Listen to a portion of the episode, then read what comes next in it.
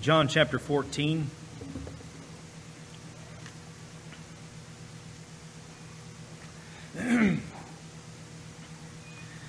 we will be starting in verse 27, reading through the end of the chapter. Jason had went over this text, at least verse 27, last week uh, with us. And as he and I were talking, there was a little bit more that we thought maybe we could talk about and bring out that really sets the foundation for verses 28 to 31. We're talking about peace, talking about the peace of God specifically. This peace we read of in Philippians, of the peace that surpasses all understanding, that guards our hearts and minds in Christ Jesus. This is a peace that Jesus gives, as he says, not as the world gives. And as he speaks of this peace, he encourages them again not to let their heart be troubled or be fearful. This kind of peace that he is referring to is, is a supernatural peace in the midst of turbulent times, a supernatural peace in the midst of a trial. We think of peace, we think of the absence of conflict, the absence of war, everything is hunky dory, as we would say. And that's not the kind of peace that he's talking about. He's talking about having a peace and resolve in your heart in the midst of something terrible, something awful, something that is a great trial. And we see this peace throughout the pages of Scripture. We see it in others in the time of their deaths. Just as uh, a few examples here, I mean, think of Stephen in Acts chapter 7. In Acts chapter 7, we have Stephen who is really given a great history of the people of God, of, of Israel in the Old Testament, of how often they were stiff necked, how often they rebelled against the Lord. And what that ended up doing, of course, was to anger the religious leaders that he was speaking to. And in the time that they begin to put him to death, that they are stoning him, this is what we read in verse 54. Now, when they heard this, they were cut to the quick, and they began gnashing their teeth at him. But being full of the Holy Spirit, he gazed intently into heaven and saw the glory of God and Jesus standing at the right hand of God. And he said, Behold, I see the heavens opened up, and the Son of Man standing at the right hand of God. But they cried out with a loud voice and covered their ears and rushed at him with one impulse. When they had driven him out of the city, they began stoning him. And, and the witnesses laid aside their robes at the feet of a young man named Saul. And they went on stoning Stephen as he called on the Lord and said, Lord Jesus, receive my spirit. Then, falling on his knees, he cried out with a loud voice, Lord, do not hold this sin against them. Having said this, he fell asleep. In the midst of him dying, being stoned to death, he was able to have that peace of heart to stand boldly before the very ones that condemned his Lord, to stand boldly before them and to declare the vision that he is seeing at that moment of the Lord Jesus. And then to have that peace of heart in the midst of this stoning to pray unto the Lord to say, Don't hold this against them. How, how do you have that kind of peace in the midst of death or uh, that kind of peace knowing that your death is, is approaching? Peter, in uh, 2 Peter, 2 Peter chapter 1, as he is writing to the church, to the people of God, he says this in verses 13 and 14 of the first chapter. He says, I consider it right, as long as I am in this earthly dwelling, to stir you up by way of reminder, knowing that the laying aside of my earthly dwelling is imminent, as also our Lord Jesus Christ has made clear to me. And I will also be diligent that at any time after my departure you will be able to call these things to mind. He knows that his death is coming and it's going to be imminent as the Lord has revealed to him. And what is it that he's doing? He's writing to the people of God to encourage them in their faith. And he says at the end of his letter, verse 18 of chapter 3 But grow in the grace and knowledge of our Lord and Savior, Jesus Christ. To him be the glory both now and to the day of eternity. Amen. How can he have that kind of peace, knowing that his death is imminent? And the kind of death that we read of in church history of Peter, Peter's in Rome, and Peter is crucified upside down because he didn't feel worthy to die in the same manner as the Lord Jesus did. The Apostle Paul, writing in 2 Timothy, chapter 4,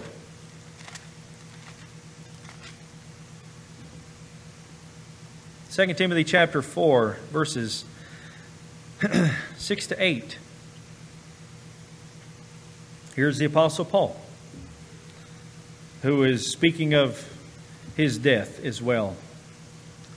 He says, For I am already being poured out as a drink offering, and the time of my departure has come. I have fought the good fight, I have finished the course, I have kept the faith. In the future there is laid up for me the crown of righteousness, which the Lord, the righteous judge, will award to me on that day, and not only to me, but also to all who have loved his appearing. We know that Paul was in Rome as well, and ultimately Paul was beheaded. This is a supernatural kind of a peace. As he is in prison awaiting his death, he has the peace of God, which, which surpasses all comprehension, that he's writing to other believers and he's encouraging them. He has that resolve, he has that great confidence and trust in the Lord. How can he have that?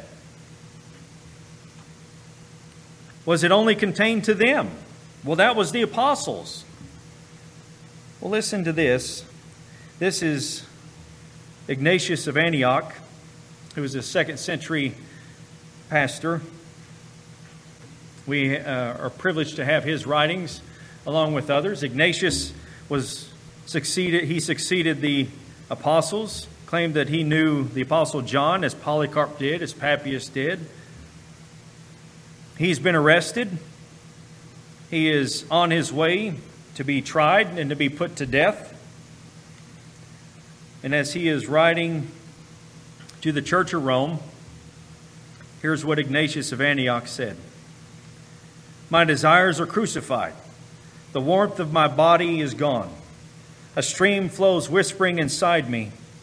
Deep within me it says, Come to the Father. Near to the sword, I am near to God. In the company of wild beasts, I am in the company with God. Only let all that happens be in the name of Jesus Christ, so that we may suffer with him. I can endure all things if he enables me. I am God's wheat. May I be ground by the teeth of the wild beast until I become the fine white bread that belongs to Christ. He's not an apostle but a follower of the Lord Jesus Christ. Polycarp, as he is also facing his death, he says, Lord God Almighty, Father of your beloved and blessed child, Jesus Christ, I bless you that you have thought me worthy of this day and this hour, that I may be able to share in the number of the martyrs, to drink from the cup of your Christ that I may rise and live forever, body and soul, in the incorruption of the Holy Spirit. May I be admitted with those martyrs to your presence this day as a welcomed and acceptable sacrifice. You have made my life a preparation for this. You let me see that this was to happen, and now you have brought it to pass, for you are the true and faithful God.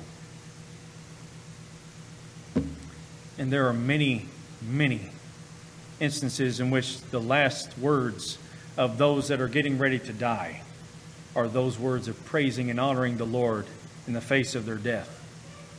How can they have that? How can they have that kind of peace and that, that to have that composure and that assurance in the face of their deaths? I mean, as we've talked about before with even the Marian martyrs. And you have John Rogers who was the first Marian martyr, and he's being led to the place of his execution. Tried in, in, in London, they would then lead them to the place in which they ministered, and they would burn them in front of their church. As he's going, the, the French ambassador is there, and he's recording all the things that are happening. The, the streets are lined with, with people as John Rogers is being led to his death. And the French ambassador, he's riding back to his country, and he says, It's as though Rogers looked like he was going to a wedding. How can he have that kind of countenance? And he gets to the place of his execution and he looks over the place in which they are going to tie him up and burn him. And he looks over his wife and his children and he looks over his congregation and he says, That which I have preached to you, I will now seal with my own blood. How can he do that? How can they do that knowing the death that they are getting ready to endure? It's a peace that is incomprehensible. A peace that, that is trusting in the Lord. How can that be? And with many of those men that died under Mary, the Queen of England, when they got to the place of their execution, they, they would reach down and they would pick up a piece of the wood that would be used to set them on fire. They would kiss it. They would put it back. And they would kneel down and begin to pray. As Nicholas Ridley and Hugh Latimer had done. Hugh Latimer being the older gentleman, Nicholas Ridley being the younger man. Tied together, they were going to die together. Hugh Latimer says to Nicholas Ridley, Fear not, Master Ridley, and play the man. For today we shall light such a candle in England as I pray will never be put out. And they lift their hands and they're set on fire. How can they do that? How can they bless the Lord and be at such peace in the time of their deaths? And we read of that here. Because the peace that is given to the people of God is not a peace of this world, it is a supernatural peace, a peace that is beyond our comprehension. It is this kind of this peace that is applied to us by the Spirit of God that sustains us in life's great trials, that gives us confidence in times of loss that cultivates in us unwavering trust in Christ, and that helps us endure even the attack of the enemy. This is a passage we need to give our attention to. If you would, please stand with me as we give honor to God's Word. This is the inspired, inerrant, authoritative, infallible words of the living God. Beginning of verse 27. Peace I leave with you, my peace I give to you. Not as the world gives, do I give to you. Do not let your heart be troubled, nor let it be fearful. You have heard that I said to you, I go away, and I will come to you. If you loved me, you would have rejoiced because I go to the Father, for the Father is greater than I. Now I have told you before it happens, so that when it happens, you may believe. I will not speak much more with you for the ruler of this for the ruler of the world is coming, and he has nothing in me. But so that the world may know that I love the Father, I do exactly as the Father commanded me. Get up, let us go from here. Let's pray. Gracious God, thank you for this portion of your word. Thank you for the great encouragement that it provides to us. Thank you for the instruction that you give of where we ought to be turning in our times of need. Thank you for the great examples that we have not only within the scripture, but in the history of the church, the history of your people, in which you provided exactly what was needed in the times in which your people would leave this world, the times in which they were persecuted so greatly. You give us such peace. This peace is ours This peace is ours who are in Christ, for all who are in Christ. Oh, Father, let our hearts be encouraged today. Let our trust in you grow even more. To you be the praise and the glory. In Jesus' name we pray. Amen. Please be seated.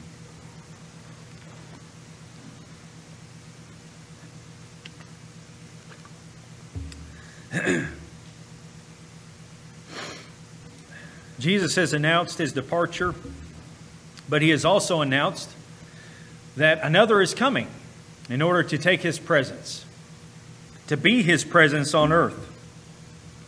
Jesus had told his disciples that he would ask of the Father, and the Father would give another helper. And this word another is, is meaning this, one of the same kind. One who is equal to Christ is coming.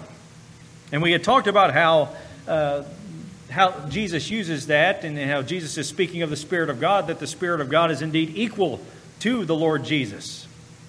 He's not inferior to the Lord Jesus, he is equal. We understand from John's writings all through uh, what we've been through so far that Jesus is God, that he is God in the flesh, he is equal to the Father.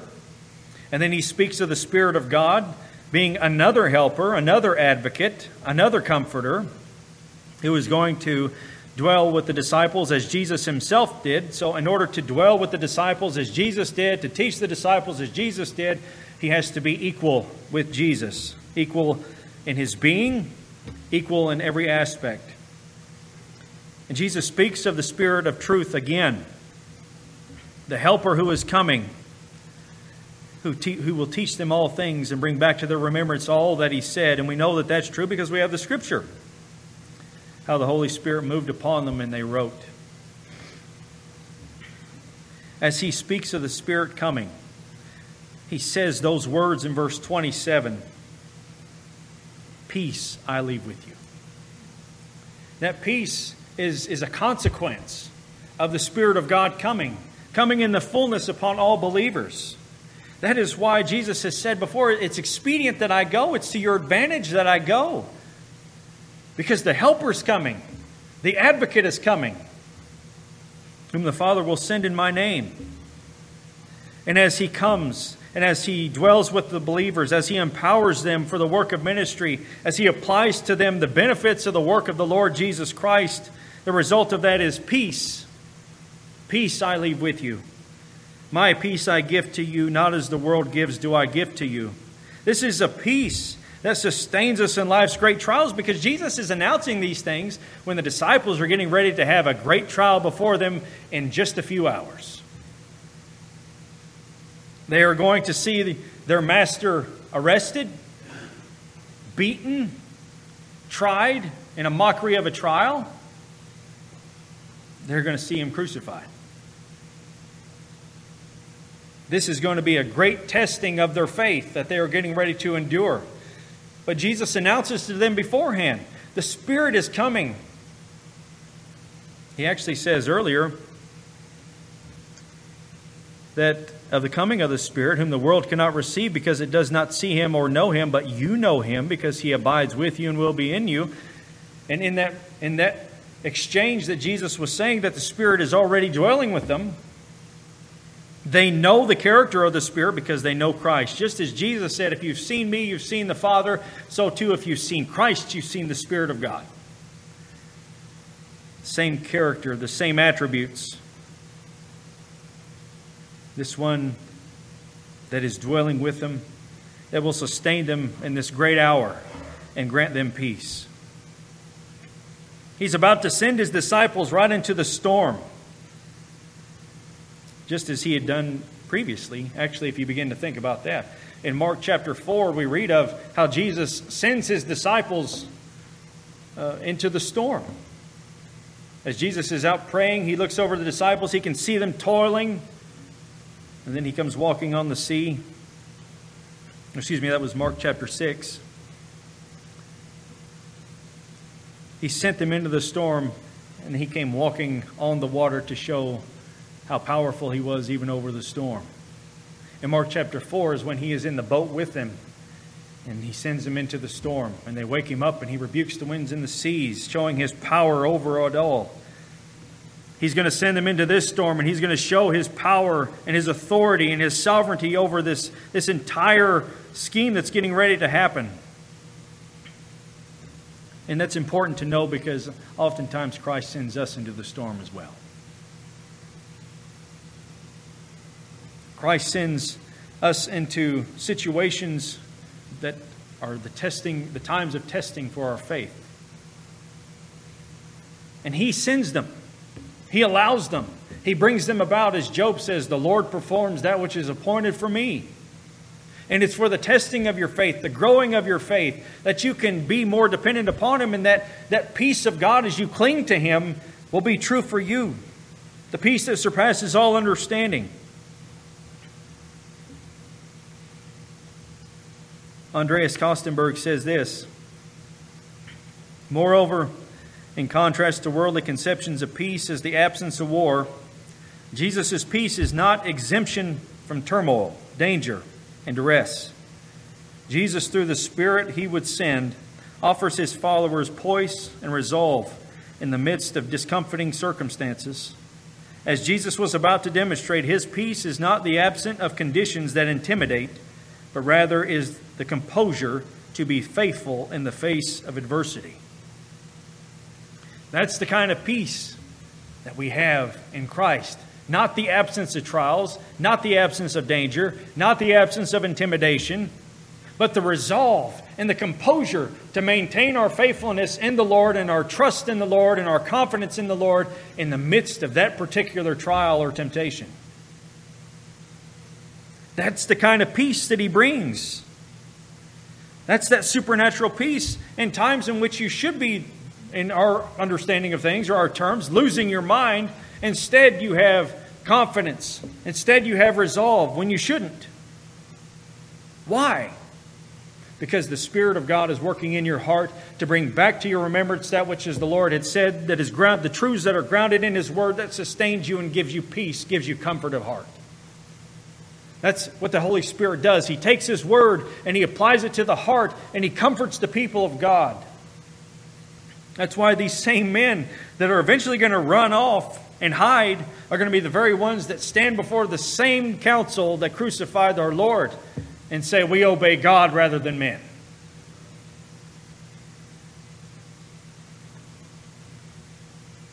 This is the peace that sustains us. What things have happened in your own life in which you thought you were at the end of your rope? You thought that I'm, I'm getting ready to come apart. I'm getting ready to lose it. And instead, what happened? The Lord provided exactly what you needed to endure it in a way that honored Him. I can remember as many of us can. In the times in which you know that someone that is close to you, someone that you love, is getting ready to pass on, and you, you, you think of the fear that comes upon you and, and the heartache that comes upon you, knowing what is getting ready to happen. But then you have peace of heart to know that whatever happens, that God knows best. Whatever happens is in agreement with what the Lord has planned. And that's hard. I remember when I first heard that my dad was diagnosed with cancer, and you think cancer and you hear that word, and you just fall to pieces. I remember being at home alone. I remember burying my face in the, in the couch and crying out to the Lord.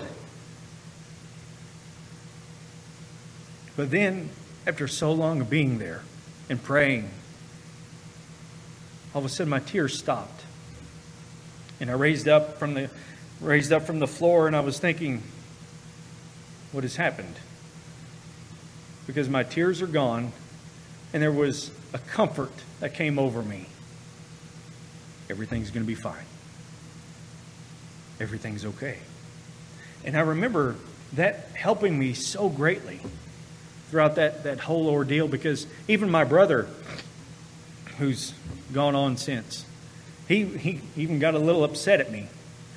We were talking, and he's like, we were at the hospital, and Dad was uh, having some procedure done, and he said, I don't know about all this, bro. What do you think? I said, I said, Whatever happens, it's going to be okay. He Said, what do you mean by that? I said, I said, brother, it's going to be okay. I said, if dad is able to be healed from this and stay with us, it's going to be great. If he doesn't, it's going to be great for him too. And it's going to be okay. And this is someone that you love. You don't want to see him leave, you don't want to see him depart. But at the same time, you have a comfort that is there to say, everything's fine. Because this is what I have planned. And we'll actually get to that even more as we work our way through here. Uh, uh, another aspect of that. The Lord, in our great trials, sustaining us even in the face of adversity, promoting within us such, such an encouragement and strength he gives us that, that great awareness of His loving presence that is with us, that brings about that peace in the midst of the storms. This is a supernatural peace. This is a peace, as he goes on to say, that gives us confidence in times of loss. In verse 28, Jesus says to them, and remember, they're, they're they, they are troubled at heart. They are fearful because he's getting ready to leave. Been with him three and a half years, constantly with him, and now to hear he's getting ready to leave. But he says to them, You heard that I said to you, I go away, and I will come to you. If you loved me, hmm, that's important. If you loved me, you would have rejoiced because I go to the Father. Now, He's saying, You all should be rejoicing that I'm departing, not grieving. Because I'm going back to the Father. He's going back to his exalted state, the glory that he shared with the Father before his incarnation. He's going back, as D.A. Carson said, to the sphere of his existence.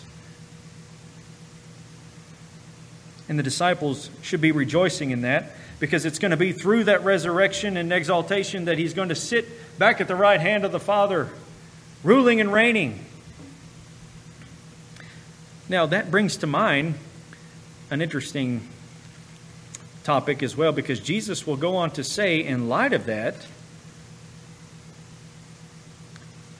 you would have rejoiced because I go to the Father, for the Father is greater than I what does he mean? We maintain that Jesus is equal to the Father in his being, that the Holy Spirit is equal to the Father and the Son in their being. They're co equal, they're coexistent from all eternity. How can Jesus say that the Father is greater than him? And this is a verse that is used by Jehovah's Witnesses and those that reject the triune nature of God. What is Jesus referring to here? I think what helps us to shed light on that is in Philippians chapter 2. In Philippians chapter 2, the Apostle Paul really gives us the, the, the, greatest example of how to cultivate humility in our lives. Because he wants the church of Philippi to have this attitude in them which was in Christ Jesus.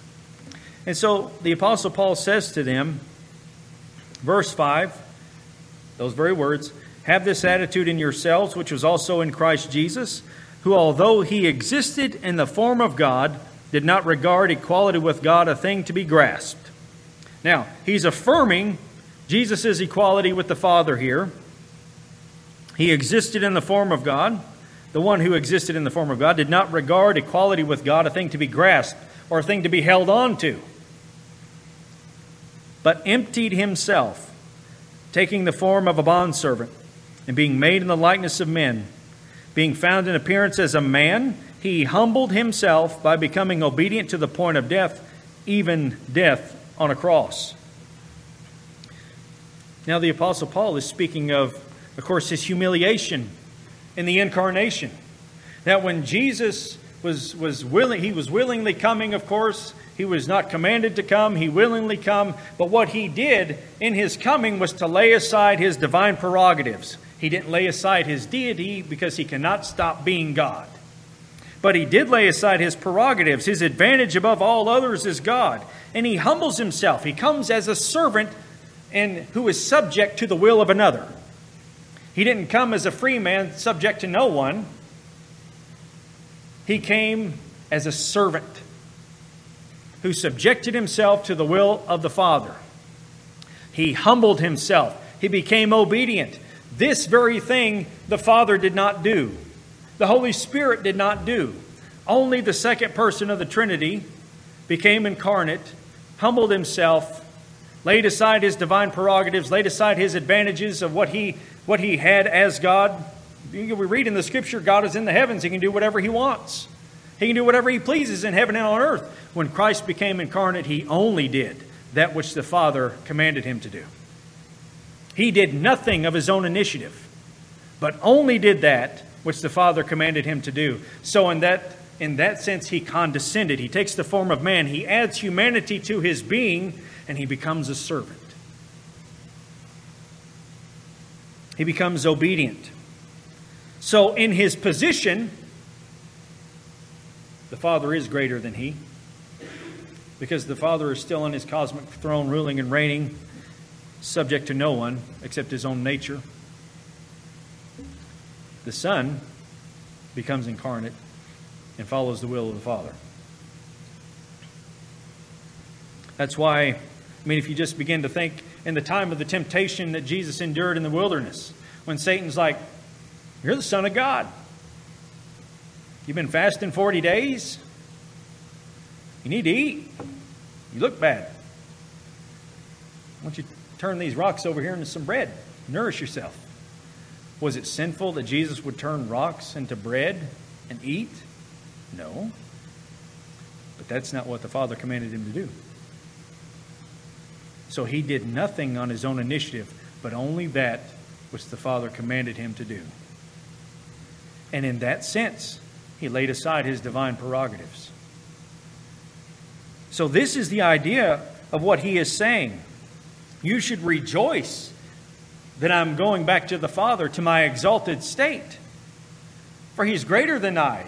While I'm here, while I'm, while I'm in this incarnation, in position, I'm lesser than him because I'm, came, I'm coming as a servant.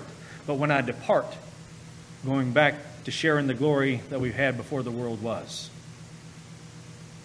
So, in that sense, the disciples could only see their loss, not the advantage of the one who was leaving. They could only see the loss that was really grounded in their self centeredness, really, because it's selfishness, instead of seeing the, the benefit of Christ going back to the Father to be exalted. But Jesus says that this kind of peace that He is providing is the kind of peace that, that, that during your times of loss, that gives you great confidence even in the Lord. Because that comes that becomes very real to us. Going back to what we were talking about before, that becomes very real to us when our loved ones depart in Christ. We only think of the loss. We don't think of the advantage of the one who's leaving as the Apostle Paul says, it's their gain. So, why would we not rejoice in that sense for those that, that die in Christ? That this is your gain. I should be rejoicing that the Lord brought you home because you're not enduring the various things that you did before. You're not having to, to endure the worldly system and the opposition that comes there or to endure your own self and battling with your own temptations. That's over. You don't have to do that no more. For the Lord has called you home. That's why you have to remind yourself of these things during the times in which you experience that kind of loss. And it may not even be a death in the family, a death among someone who is close to you. Maybe it's a loss of something else. Maybe it's a loss of a job that will bring more glory to the Lord. Maybe it's a loss of people that you have to put out your life for the glory of God. Maybe it's a loss of some of your possessions. Whatever it may be. We only think of the loss, we don't think of how it's going to magnify the Lord. We don't think of whether or not it's in accordance with the will of God. That's going to bring him more honor. We don't think of that. We only think of the loss. But if we can turn our attention back to the majesty of God, then the peace that surpasses all understanding will help to guard our hearts and minds in the event of whatever loss that we experience. And give us great confidence that even though this is being lost or I'm losing this or whatever it may be, Lord, my confidence in you is still there because I know you're the sovereign one. I know that all things are plan A and there's never plan B. That's the kind of peace that he, that he, that he brings about. And the disciples would experience this. They will experience this. They don't see it now, they only see him leaving, but it's, it's something that they should have rejoiced in that he's going back to the Father. And you know the amazing thing, just as a footnote? When you think about what it is that the Lord Jesus did, the second person of the Trinity, the one who dwelled in unapproachable light, who is our only sovereign, as the scriptures describe him, who becomes incarnate, he adds humanity to his being. Do you recognize that he didn't put off that body whenever he went back to the Father? He still has his glorified body. And he will forever have his glorified body. When he added humanity to his being, he will forever be in that glorified state as far as his glorified body. That's amazing. He didn't become lesser. He didn't diminish his, his deity when he added humanity. Nothing like that. But he still has his glorified body that he was resurrected with. And he will forever have it. That's pretty amazing. But he's going back to the Father. Should have been a time of rejoicing. Back to the sphere where he belongs, as D.A. Carson said. At this point, the Father is in a greater position than him. But when he's resurrected and he's exalted by the Father, once again to sit at his right hand, having no limitations. They didn't see that. But when these things begin to happen, this is what's going to promote in them that greater, that greater trust in Him, that unwavering trust he says, Now I have told you before it happens, so that when it happens, you may believe. In the times in which the, the, all the things that he's getting ready to say to them that are coming in the chapters, the things that he has said previously, when these things happen, you'll know. You'll know that everything that I said was true. You'll know that I'm the sovereign one who is orchestrating this all because it's happening just as I planned it. And that's going to give them a greater confidence in Him, a greater trust. Everything He said happened, there was nothing that failed. They found great comfort in, in, in, the word of Christ that, that promoted this great trust in them. Not only would their hearts rejoice when it happened, speaking of his resurrection and his exaltation to the Father, but it would be the catalyst that the Holy Spirit would use to embolden them. Because it's the resurrection that they begin to proclaim.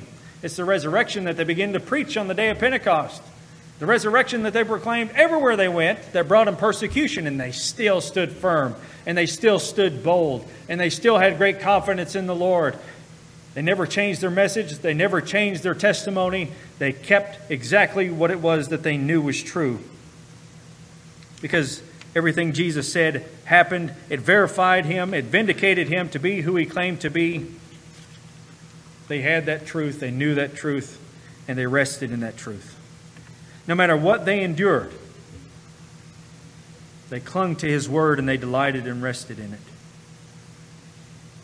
When confronted with the false ideas that all of them endured in the various places that they went, all the hardships on account of the truth, they persevered because they knew what was true. They rested in that truth. They never changed their testimony. Here's something interesting, especially speaking of the resurrection. They proclaimed everywhere before the courts everywhere that Christ was raised from the dead. They were willing to endure great punishment on account of that testimony. We see them in the book of Acts. They're beaten and they go away rejoicing that they were counted worthy to suffer for Christ. Who does that? I'm so glad I got this fat lip right here, all this blood coming up my nose. Who can do that? The Holy Spirit brings about such change in us and circumstances that unless we're there, we just look at it and go, How can that be? But they were willing to endure these particular tortures, all of that, and they never they never recanted. Why? Because people do not die for what they know to be a lie. People die for a lie all the time. You can believe whatever you want to and trust in that and, and die. But if you know what you're saying is not true, you're not going to endure the horrendous tortures and all the persecution that comes with that truth or with that statement or with that idea. People do not die for what they know to be a lie. And the disciples endured tremendous persecution and pain. Many were crucified. Many had a spear ran through them, sword, beheaded. I think Bartholomew was flayed alive. They endured it because they were confirmed in the truth of God. That's what they trusted in, that's what they rested in. And that's where the peace of God came in. The more that they knew, and the more that they learned, and the more that they grew, the more that that peace was present in their life. And this is exactly how the people of God have done from, from the beginning, willing to endure such times. And the, and the peace of God has, has sustained them. The Word of God has sustained them. And this is, this is no different for you. And this is why it is so important for you to, to know the Scripture, to know what Christ has done for you, to know the promises of God, to know what Christ has made us, that He has made you a kingdom of priests to His God, to His Father. We are a royal priesthood. We're a peculiar people. We're a holy nation. We're the apple of God's eye. We're the holy temple. We're the, we're the household of God. We're the body of Christ. All of these things that the Scripture describes of the people of God to describe how holy that you are in the sight of God, how precious that you are in the sight of God. And the more that you come to know that, and the more that you come to understand that, and the things that God has promised to you, not only in this life, but in the life to come, the more that in the time of that trial, in the time of that opposition, the peace of God will be there and sustain you. Because there's a greater hope after this. If our hope is only in this life, then we are people most miserable, as Paul says. When you know the truth of God, this is what moves us and sustains us and emboldens us, causes a greater trust in Him. And then we see this. These things are the implications of what Jesus is saying. I've told you these things before it happens so that you may believe when it happens. Your faith grow, grows as a result of your knowledge of His Word and it also sustains you and helps you to endure the attacks of the enemy. He says in verse 30 and 31 I will not speak much more with you, for the ruler of the world is coming and has nothing in me. Now, the ruler of the world is, is speaking of Satan. We remember earlier in chapter 13 that Satan entered Judas. Jesus looks over to him and says, What you do, do quickly. Go on out. As Jesus is speaking to his disciples, he knows the footsteps of Judas is plotting as he's speaking. The footsteps of Judas are out gathering the people, gathering the Sanhedrin, gathering the soldiers in order to come and arrest him. So he says, I will not speak much more with you, for the ruler of the world is coming. But he adds this statement He has nothing in me. And this is important. It's a common Hebrew expression that's used in a legal context means he has no legal claim on me or no hold on me. J.C. Ryle says, There is nothing he can lay hold on. There is no weak and defective point in me. I have kept my Father's commandments and finished the work he gave me to do. Satan therefore cannot overthrow me. He can lay nothing to my charge. He cannot condemn me. I shall come forth from the trial more than the conqueror. For Christ is indeed the spotless Lamb of God, without blemish, the Lamb who takes away the sin of the world. What charge can Satan hold against him, or to come up with, or to conjure up? And if you just look at the trial of Jesus, you see that he failed. No matter what was said during the trial, no matter what witnesses came forth in order to lay a charge against him, they still could not condemn him. Why? Because they had nothing to lay hold of. And even in the midst of that particular mockery of a trial, you see the composure of the Lord Jesus. It could have been that Satan thought maybe he can lay a charge against him, or maybe Maybe in Satan's great arrogance and his pride, maybe he thought that in the midst of a trial with all these people there that are falsely accusing him and all of this hype that's going on, that Jesus would have become angry enough to have done something. That didn't happen either. Actually, instead, the complete opposite happened. As the witnesses are there to try to condemn him, they can't do that right.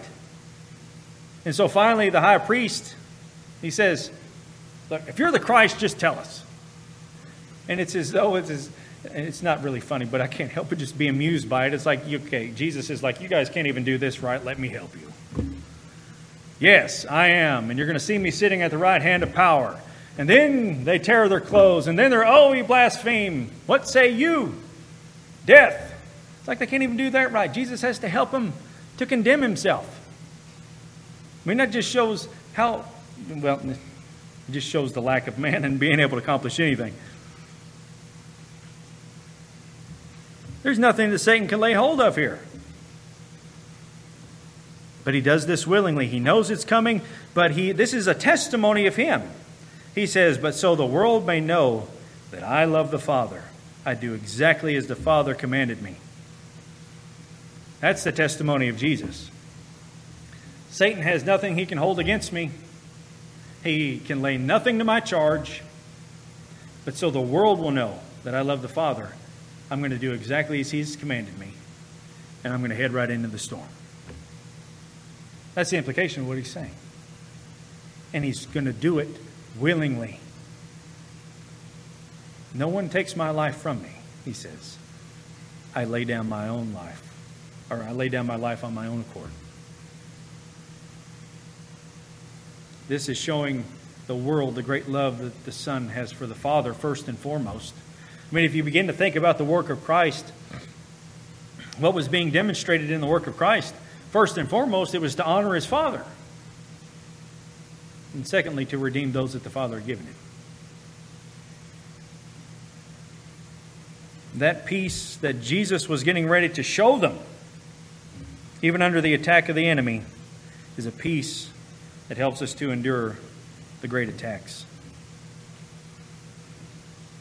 That's the kind of peace that we're talking about. There's nothing worldly about this peace. It's a supernatural peace that is granted to all the people of God, not just to some of the people of God. A peace that is granted to all the people of God. So, this peace is not a peace that is achieved by your own strength, by your own merit, by your own abilities. This is a peace that only God can give. And God only gives it to those that are truly in Christ. It's a peace that is able to grow and become even more mature as we progress along in our walk with Christ, as, as the knowledge of God comes and our trust of God comes. This is the kind of peace. You know, even taken from the example of the disciples, they considered more of the loss rather than the gain of Christ, and that's our problem too. We think of the loss and not what magnifies God, but understand this that even in the midst of whatever it is that you lose, if you will turn your attention to the majesty of your Lord, that's why the scriptures tell us that. Focus your eyes on Him, the author and the finisher of faith. Run with endurance. Run the race set before you, looking unto Him. Why? Because when you begin to look at everything else, that's when the entanglements come. That's when, that's when the, the, the overwhelming emotions come, when you take your eyes off of Him. Even in the midst of great pain, you can, you can rejoice in what the Lord is doing. You can rejoice and have confidence in Him. The great enemies of God can only trouble you if you allow them to. Because, I mean, look at what Satan was trying to do to the Lord Jesus. And the Lord Jesus was the sovereign one over him. He could do nothing. And because you are in Christ, that's the thing. This isn't on your own merit. It's not about you binding Satan and then letting him go so another church can do it next week. It's about the Lord Jesus having full authority over him and you being in Christ. And everything that he is allowed to do or not allowed to do, Christ is sovereign over. But he does give us this warning in 1 Peter chapter 5.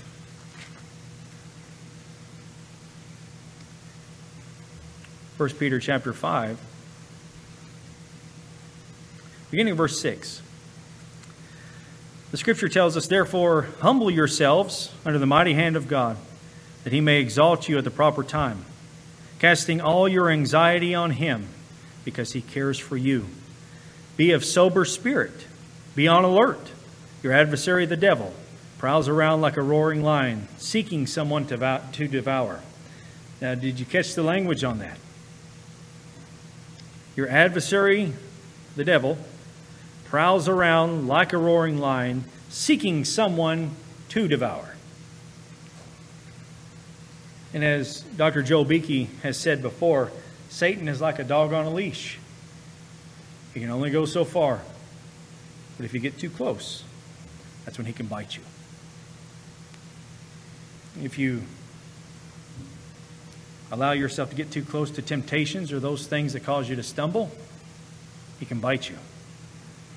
If you take your focus off the Lord Jesus and focus them too much on your, your circumstances and all of that, then you end up falling into despair, and he can bite you. And understand this what, what occurs in this world indeed produces some very strong, strong emotions in us, but those need to be kept in check. And they need to be kept in check by remembering God's word and God's truth, so that, so that in those times too that you can have peace of heart. Not that you're indifferent to what happens in the nation or that you're indifferent to what happens in the world. We're not to be indifferent. We're not to be at ease. We're not to be lax, any of that. But at the same time, the way that you respond and the emotions that you allow to fester up within you need to be kept in check by the Word of God, by the truth of God, so that what you respond to, what you say, is going to be honoring to the Lord and not dishonoring. And you can respond in the right way because the Spirit of God applying the peace to your heart, giving you that resolve, giving you that composure to keep yourself in check and to respond in a way that honors Christ.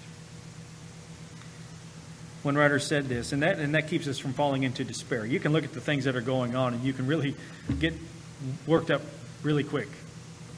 But it keeps us from falling into despair. One writer says this, uh, and then we'll pray.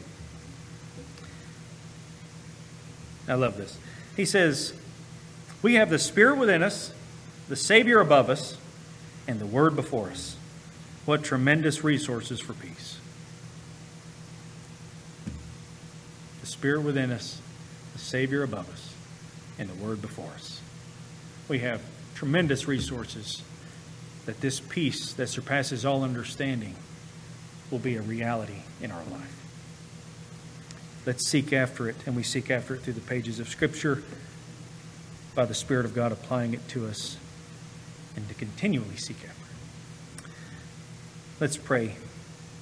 Gracious God and our Father, how we give you praise and honor for all that you are, how you sustain us in times of great trials, in times of great difficulties that go on in, in our city and our nation. You sustain us with your peace to know that you are bringing history, which is His story, to its intended end. Everything is going according to your plan. And again, let us not be indifferent to what's going on, but let us be trusting in you with what is going on. Let us be reminded of your sovereignty, of your power, that our trust in you would grow. Father, we all endure various things in our individual lives. And so I pray for each one of us here that you would help to allow that peace to be present, that it would guard our hearts and our minds in Christ. Do a mighty work within us and make this peace a reality.